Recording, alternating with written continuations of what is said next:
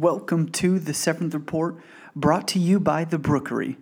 Looking for a satisfying treat that pleases your taste buds? Then look no further, as The Brookery offers seven unique flavors of soft, rich croissants that make other desserts seem incomparable. Place your order at www.tnbrookery.wixsite.com slash site for more information. You can also check out The Brookery on Facebook and Instagram for additional chances to win free croissants. Again, that website is www.tnbrookery.wixsite.com slash site. Order your pleasant croissants today. Welcome into the program. Your host here, Harrison Hunter. You can follow me on Twitter at the Seventh Report. I appreciate you guys hanging in listening. Why don't you go check out uh, Alex Philbrick's newest episode. He just put out his fourth episode on the Vendetta Media podcast channel, Fill in the Gap. He goes through the NCAA tournament bracket, each region discussing thoughts and attentions um, and how things might shake out. Plenty of picks and upsets. It's a great listen. Go ahead and give it a chance if you haven't already. I'm excited for this show today. We've got quarterback guru Mark Schofield, insider for Inside the Pylon. You can follow him on Twitter at Mark Schofield. We've had him on before, if you guys remember. Uh, we talked a lot about quarterbacks about this time last season. Mark, how are you this afternoon? How's it going this afternoon, Mark? It's going well, my friend. It's going well, Harrison. How are you doing? I'm doing extremely well. I appreciate you joining me. We've got a packed show, uh, just with a ton of stuff coming about with the free agency and the draft. Yeah, we do, and you know this is really an interesting time of year because you know we won't know until this time next year how it all shakes out. But right now, we're getting a really good sense of you know where teams view their current rosters, if their views of some of these players, including you know draft prospects, is in line with what we've been thinking. Mm-hmm. And so it's fascinating to see this all sort of play out in real time. If you don't follow Mark on Twitter, you need to. His gift game is just on fire. How, how did you get so good at this? It, it, it's all self-taught, my friend. It's all self-taught. I mean, look, I'm a man. I'm 41 now, to use the Mike Gundy quote. But you know, you, you learn it sort of on the fly. You see what the kids are doing, and you try to keep up with them. Rank the top five quarterbacks in this draft. That's a fascinating question. And what's interesting about it is, you know, you get a sense of what traits people value mm-hmm. when you hear their own rankings because you can ask five different people, you'll get five different answers. You ask 10, you might get 10 different answers. Right. And part of it is when you're on the outside, you only get some of the information available. And so when I do it, it's all based on film. I can't sit down with a Josh Rosen or a Baker Mayfield and get into their brains a little bit, other mm-hmm. than you know bumping into him with the Senior Bowl and asking some brief questions. I can't you know break down tape with Josh Allen and see his thought process. So it's all based on film. But for me, I go Rosen, I go Baker, I go Darnold, I go Jackson, I go Allen. That's how I put them, and that's just me. And part of it is you get a sense of what I value from a trade perspective. And I'm certain that you know there are people at Inside the Pylon that I've talked to and getting ready our draft guide and ranking our quarterbacks. I'm not the only guy watching quarterbacks like last year, where I wasn't the only guy. Now we get a bunch of guys watching them. Yeah. I'm, you know, butting heads with those guys all the time about stacking these guys on our board because some people might have Allen higher, some people might have Darnold higher, and that's part of the process that plays out just for us doing our own little draft guide. So it's playing out in front offices, it's playing mm-hmm. out amongst GMs and owners, it's playing out amongst scouts. You can ask five different guys on the same team if they value the same quarterback the same way, you'll get different answers. So it's a fascinating draft class. That's how I've got these guys. You might have them differently, listeners might have them differently, and that's quite all right because studying quarterbacks it's an extremely subjective mm-hmm. study in art and process and nobody gets it all right people will get it wrong i've been awfully wrong on quarterbacks before and i will be again and so take it all with a grain of salt and do your own work that's what i always tell people what makes Josh Allen so fascinating? You and I both have him as fifth on, on my board, and, and as well you did too. But what makes everyone else fall in love with him?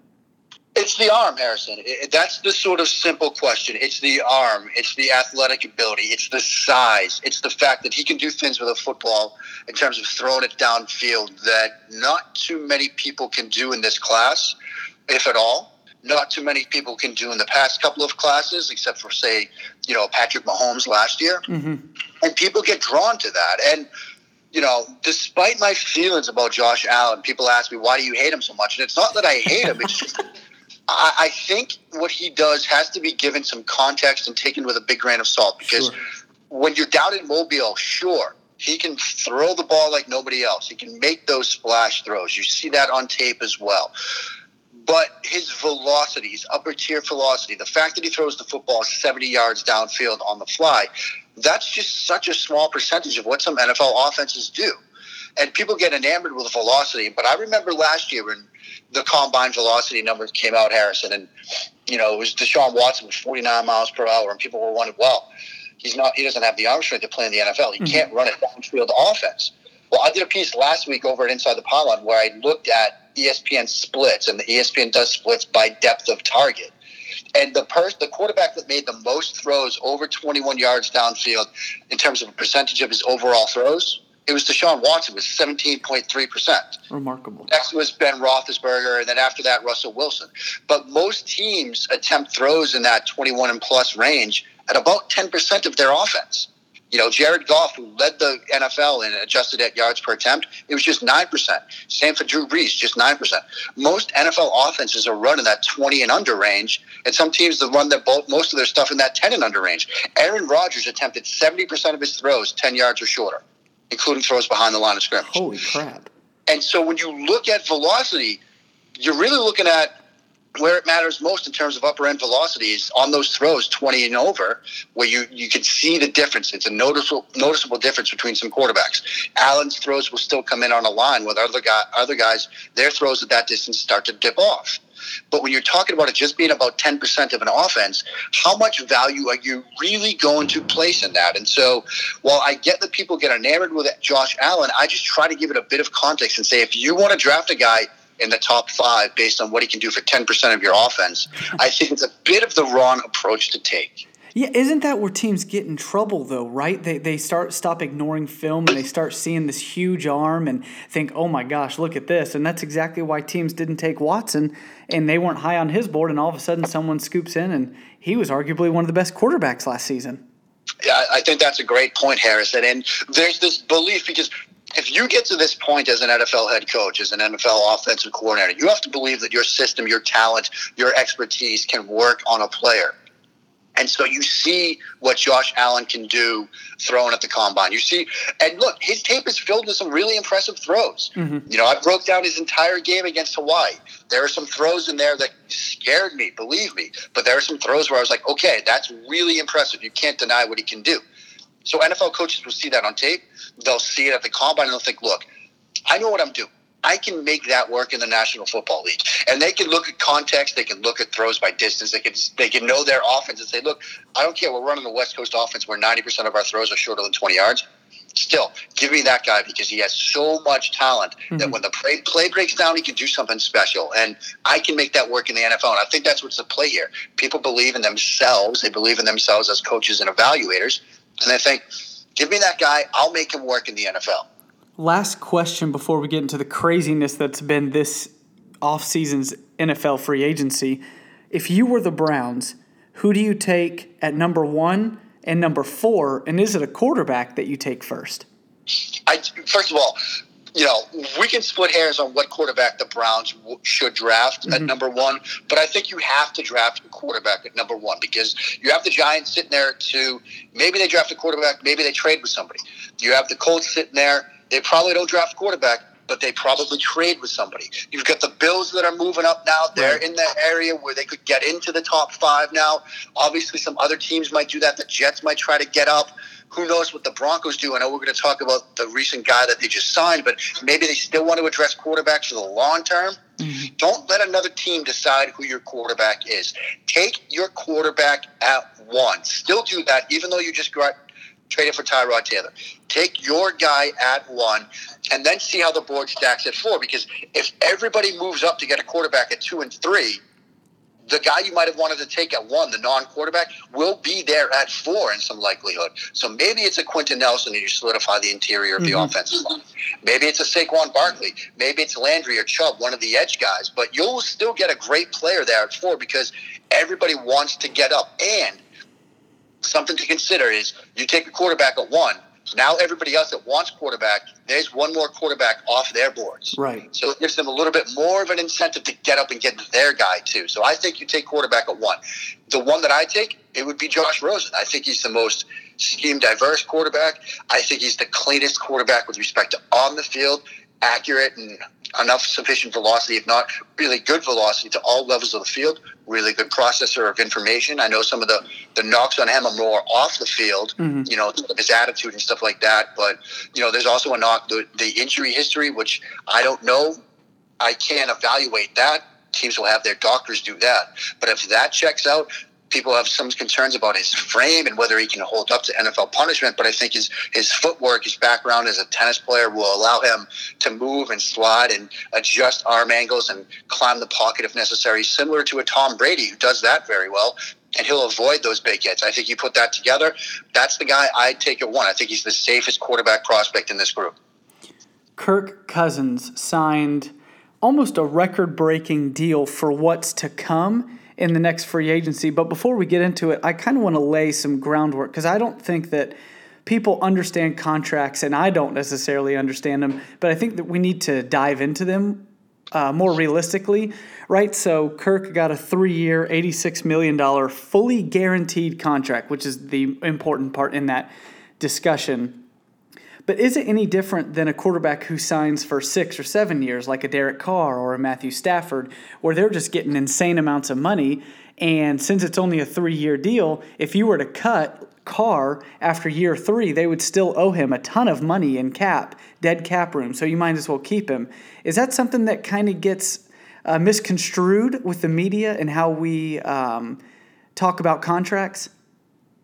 Yeah, it, it, it, does and it doesn't. I mean, I think the thing that you know we need to sort of remember here is that not all contracts are fully guaranteed. I mean, you know, it, this you know, I'm looking at overthecap.com right now, which is a great resource for right. learning and understanding the cap. And it doesn't have Cousins' new deal up here, but it has Garoppolo's. And, you know, Garoppolo is currently, you know, his deal, $137 million, average of 27.5 million a year but only 48 million of that, almost 49 million of that is guaranteed. Only mm-hmm. 35% of his contract is guaranteed. And now Cousins, when he was playing last year under the franchise tag, 100% of his deal was guaranteed. So 23.9 million, almost 24 million guaranteed. And now he's going to a fully guaranteed three-year, 84 million dollars. So he'll be playing for four straight years of it fully guaranteed.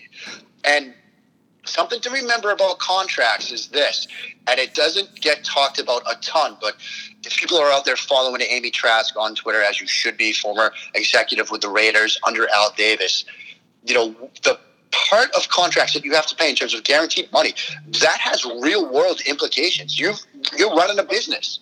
You know, you've got vendors to pay. You've got workers at the stadium to pay. You've got security guys at the stadium to pay, and all the other contracts you've got to pay. And when you're outlaying 100% of your contract to a quarterback, that puts a financial strain on sort of the rest of the organization and on down the line. So that's sort of the undercurrent, underrated aspect to these fully guaranteed deals mm-hmm. that you have to sort of keep in mind. It has real world implications.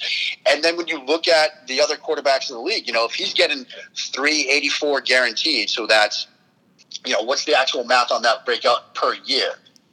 I'm just doing some rough numbers in my head, and that works out to be.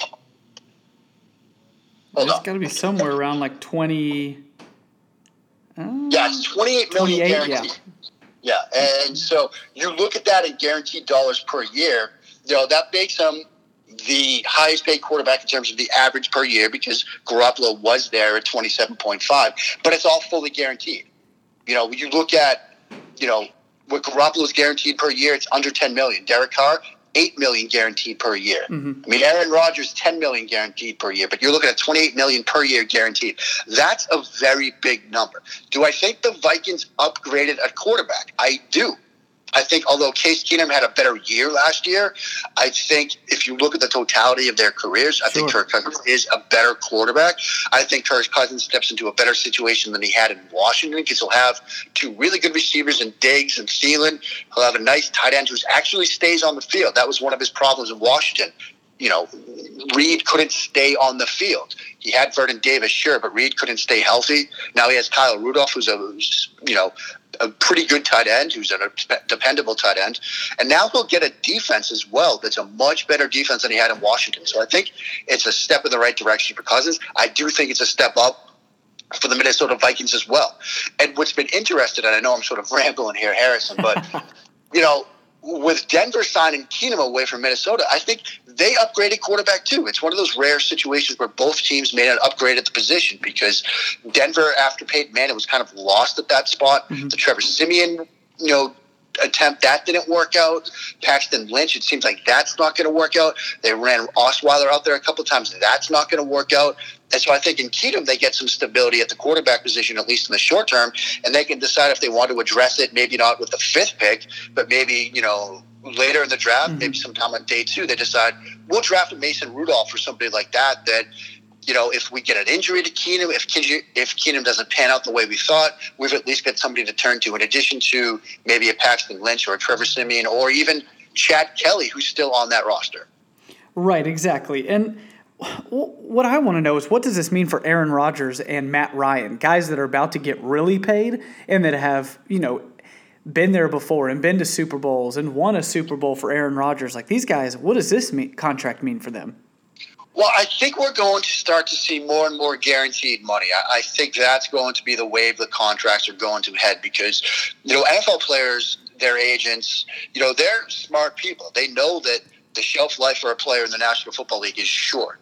You know, you've got to maximize your your economic windfall, you know, your economic value while you can. And so if you get more and more of your contract guaranteed and protect yourself against being cut, being a cap casualty or whatever, you know, that's the trend that you've got to do. I think if you're Aaron Rodgers or his agent today, you're overjoyed. I think if you're Matt Ryan and his agent, you're overjoyed. You're probably, you know, buying an extra boat or a new vacation house because you know that your guy's going to get paid. And then you can walk in and say, look, Kirk Cousins went to the playoffs what, once? I've won a Super Bowl. I've been to a Super Bowl. I've been MVP. Like, you know, I've outdueled Tom Brady in the Super Bowl right. until the last quarter or so.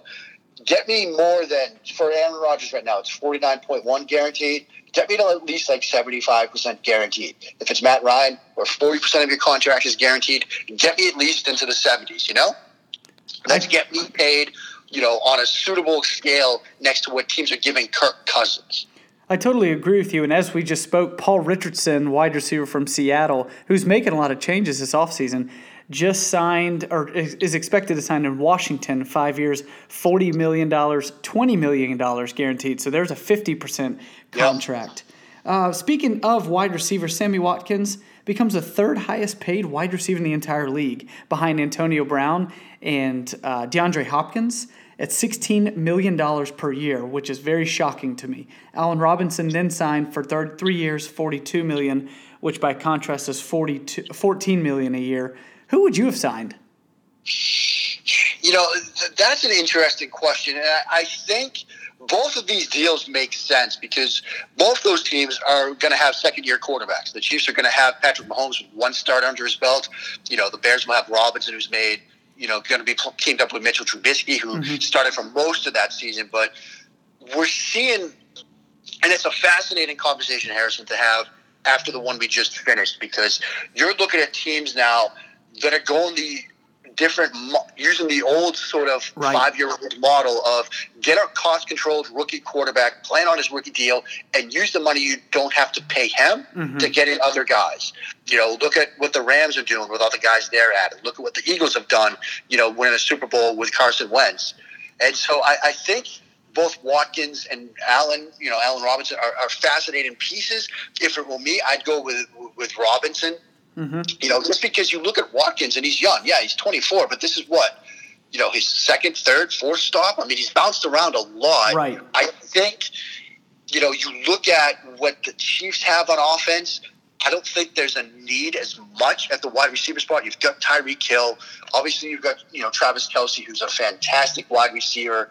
You know, one of the best sort of matchup weapons in the game right now. Yeah, they lost Albert Wilson, but you've got you know Chris Conley out there. You've got some other guys, some other pieces that you can bring in, and they run a lot of two tight end stuff as well with Demetrius Harris. So, you know, if it were me, Chicago had just a much deeper need at wide receiver, I think. Right. And I think they got a really good player in Allen Robinson. He's had some injury issues, but I think that's a really nice piece to add. So that's probably the direct direction I would lean there.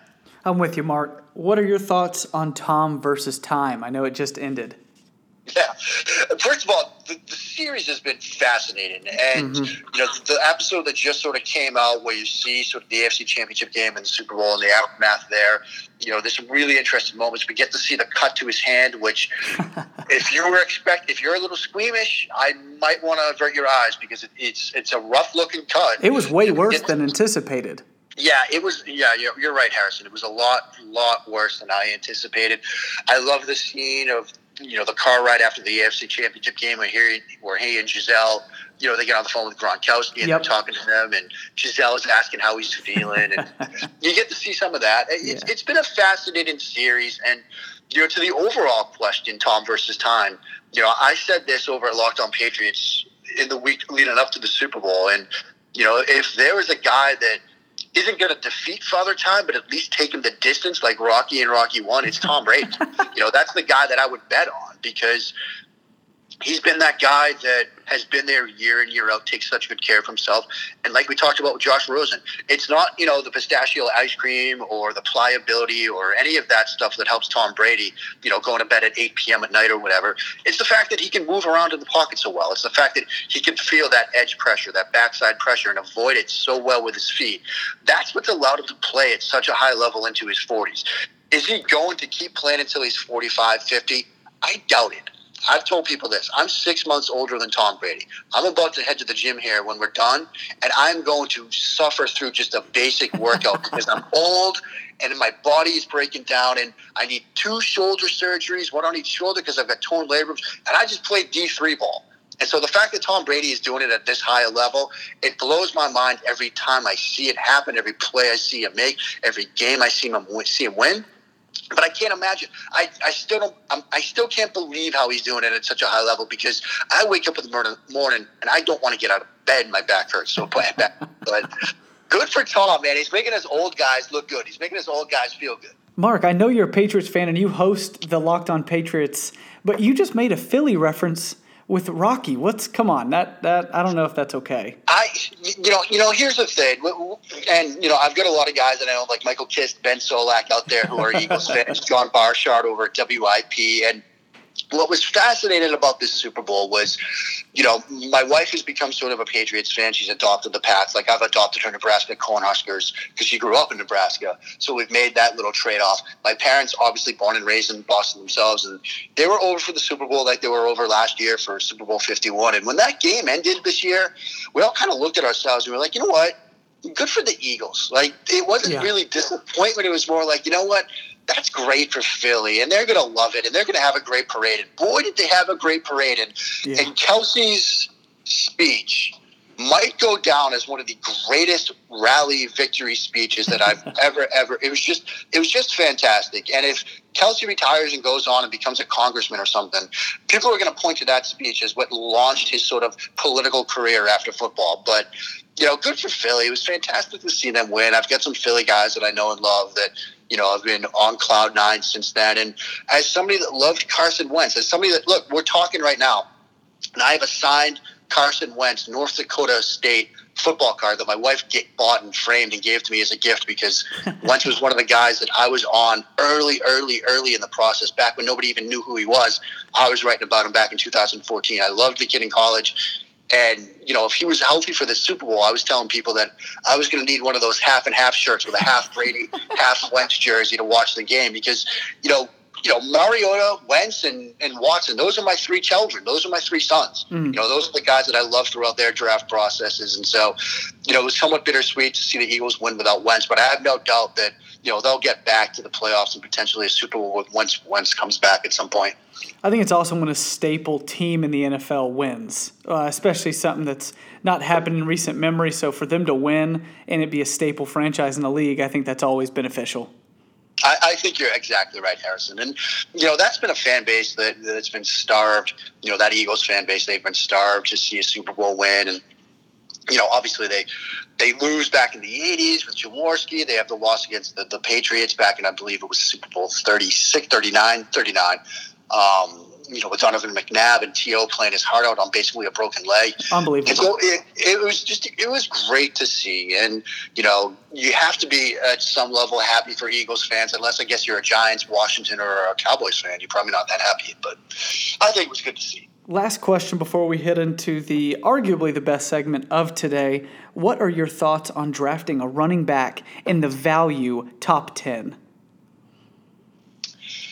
That's a really, really tough question. And we, we've seen this play out over the past two drafts now with Ezekiel Elliott, you know, with Leonard Fournette. And I think, look, you can point to the addition of Ezekiel Elliott and say, look, you, you had a player like that. You had a stable presence in the running back spot, somebody that can be a game changing type running back. You get your team to the playoffs. You could make the same case for Fournette and the Jaguars. Look, they draft him, and suddenly they're in the AFC Championship game. Especially when you have a young quarterback, it does help you a bit because you get to take some of the pressure off of them. Now, the issue is one of value. You know, what else can you get at that fourth overall pick? And mm-hmm. the debate that will rage out on this issue is Jalen Ramsey versus Ezekiel Elliott because Jalen Ramsey was sitting there on the board for the Cowboys at four, and they decided to go with Ezekiel Elliott. But when you look at what a shutdown corner can do for you, how that can change the tenor of your defense and dictate what an offense does schematically, that's pretty valuable to have to an organization as well. So for me, I look at a draft class like this draft class, which I think is very deep at the running back spot. You were going to see guys drafted on day two, drafted on day three, like some guys like Nyheim Hines, or even later in the draft, like I, you know, I, I, talked a brief bit about the inside the pylon draft guide, and there's a guy, Jeff Wilson from North Texas, that the guys running the watching the running backs and grading the running backs just love. They love the potential that he brings to an NFL offense, partially because of his athleticism and his ability in the pass game. You can get a guy on day three that can give a nice boost to your offense at the running back spot. And so when you think about what you might have to give up or forego drafting to mm-hmm. draft a running back early, and then when you think about the economics of it, the shelf life on yeah. running backs isn't that long as opposed to other positions. I think it's a bit of a risk. I think you'd be better served as a team drafted uh, at a position of need and addressing running back later in the draft, particularly in a draft class like this one. But you know, that's just me. Jaguars fans can point to an AFC championship run. Cowboys fans can point to another run in the playoffs with a rookie quarterback in Dak Prescott and say, look, you drafted running back early. That can boost your offense.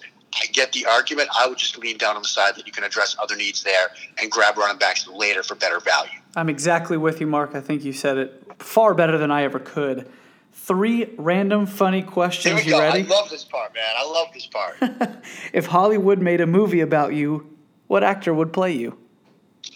You know, it's it's funny. If you look at my Twitter account, oh, here we go. You know, what's funny is when I made a brief, very brief appearance on TV uh, during the Big Ten media days when I got to ask yes. James Franklin a question. Yes. And some random on Twitter basically said that I looked like a weird mix of Ben Affleck and Jason Sudeikis. so I guess at the outset you could say maybe one of those guys. My wife, when we met, she thought I looked like, and this is probably a little bit before your time, but that show Felicity. Scott Speedman, who was like Felicity's like on again, off again love hmm. interest. She said I kind of look like him. So the, I'd probably say, unless you can get like a weird mix of Ben Affleck and Jason Sudeikis, maybe a Scott Speedman. That's where I'll go. Man, I, I would take Ben Affleck or Jason Sudeikis if someone offered I, them to me too. Yeah, I mean, I, I think the Affleck then is obviously you've got the Boston accent that played there, and you know, I, I could roll with that. And like I said, that random person was not my mom. My mom does tweet a lot. She does follow me on Twitter. Same with my dad, but it wasn't one of them. I'll say that it wasn't a family member. Do you know why manhole covers are round? I think because there's the potential, and this is as somebody that was a lawyer that worked on cases involved in manhole covers. I think the issue is if you get chips, dents, or cracks to the corner, you might see that manhole cover start to slip a little bit. I think the fact that they're round, you won't get that as much. But that's just, I got to tell you, that's a shoot from the hip wild, wild guess. That is a far better answer. I'm writing this question down and I'm like, there's no one in this entire world that knows the real answer to this. I have no idea. I'm Googling it right now. what was the last book you read? The last book I read, okay. Um, the last one I finished was, okay, the last one I finished was a book that I read in college. I one of those guys that likes to reread stuff. So, um, All Quiet on the Western Front. It was written by a German soldier in World War One, and it's basically a somewhat fictitious uh, tale of life on the Western Front, life in the trenches during World War One. It's a fascinating, fascinating story.